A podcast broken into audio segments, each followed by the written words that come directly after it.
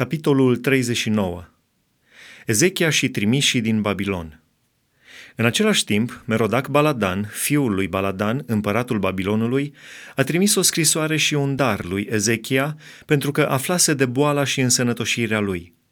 Ezechia s-a bucurat și a arătat trimișilor locul unde erau lucrurile lui de preț, argintul și aurul, mirezmele și undelemnul de preț, toată casa lui de arme și tot ce se afla în visteriile lui – N-a rămas nimic în casa și în ținuturile lui pe care să nu li-l fie arătat.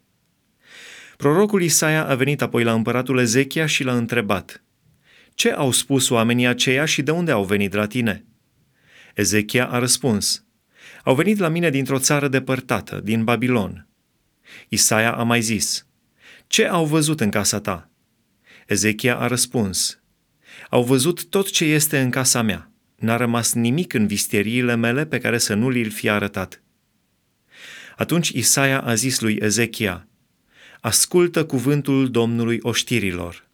Iată, vor veni vremurile când vor duce în Babilon tot ce este în casa ta și tot ce au strâns părinții tăi până în ziua de azi.